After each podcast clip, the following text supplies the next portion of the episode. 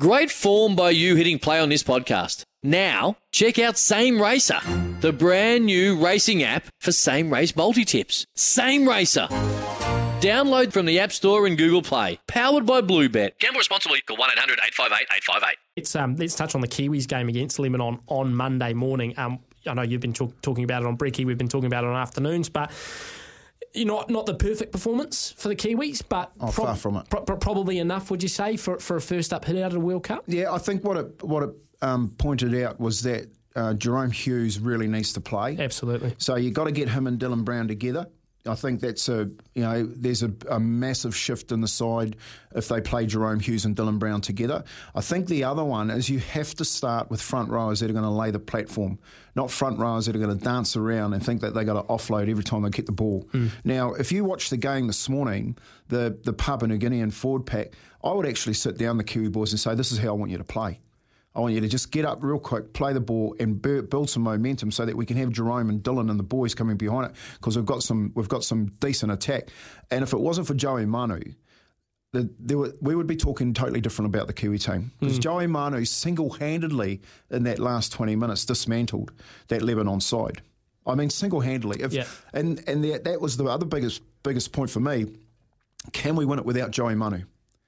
You know, he is worth so much to this side. So uh, we've got to wrap him up in cotton wool. You know, we've got to make sure yeah. that once the game's tightened up, I think you're going to get a good game out of him no matter what. You're going to have to protect him getting into these bigger games at the back end because he needs to be playing. What What do you think is cappers, Kempi? Could we could we be looking at one of the one of the greats, one of the great Kiwis? Look, I never. Th- I, I, I said this on breakfast. I never thought I'd see another Cook Islander come out as good as Kevin Iro, and I think Joey Manu's better. And, wow. and Kev's my best mate, you know what I mean? So I look at I look at Joe. He's just more a more complete footballer. Yeah. Um, and he can. He's just like what you got to really think about. Let's forget about the World Cup. Why isn't Joey Manu playing fullback in the N R L? Like he's a totally different player. Mm. You know. Does he go from the World Cup, come back, and say, "Actually, I'm actually I'm I want to jump in the top paid bracket in the in the in the competition. I want to go and play fullback. I want to go in the open market." Yeah. My hair gets snapped up as the marquee player to any one of um, the other fifteen clubs. Absolutely, absolutely. Wayne Bennett, I'm sure, is knocking at his door. Um, so we've got uh, Jamaica on Sunday morning, and, and obviously that's going to be probably an easy game for us. Um, you mentioned the four pack. There's anything else you want to see?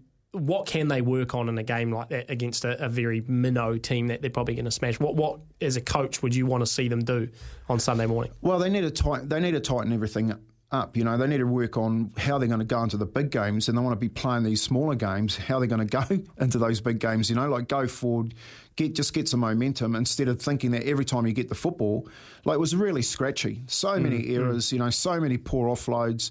Um, and there was just no m- momentum built in the game. I was looking all week to see what sort of team he'd name, and he named his strongest team. He had, had Jerome and Leota pull out because of slight injuries, mm-hmm. but I like that because I think you need to play your, your strongest team right through the first three rounds and get them ready for the first semi. Yeah. Um, so, mate, he's got to go back to, to to playing like real basic, fast, hard football with his with his best side. And uh, one of the other things that was was a little bit of a um, I don't know if you saw it, but Dylan Brown threw the ball out on the full. Now, the field is a little bit narrower, and the dead, dead balls are way Very shorter. Small, yeah. You see them sliding in there and hitting the hoardings all the time. Yep. So if they don't get used to the kicking game and they don't get used to their running game without straightening it up, like they've got to, the halfbacks have to go to the line because of that narrower pitch, yep. then they're going to struggle because mm. like, they, they're not going to go around too many teams. Yeah, there's a big adjustment for them as well that the, um, we're seeing hardly any re- um, Re- repeat, you know, restarts because, you know, the, the dead ball line is just so so tight. Um, just before we get to the break, um, Lebanon impressed impressed with how I, they perform. I just I like the way they play. Like they throw it's caution to the wind. It's a very Michael Checker influence in my mind. Like get up in their face defensively and just disrupt, slow yeah. the game down.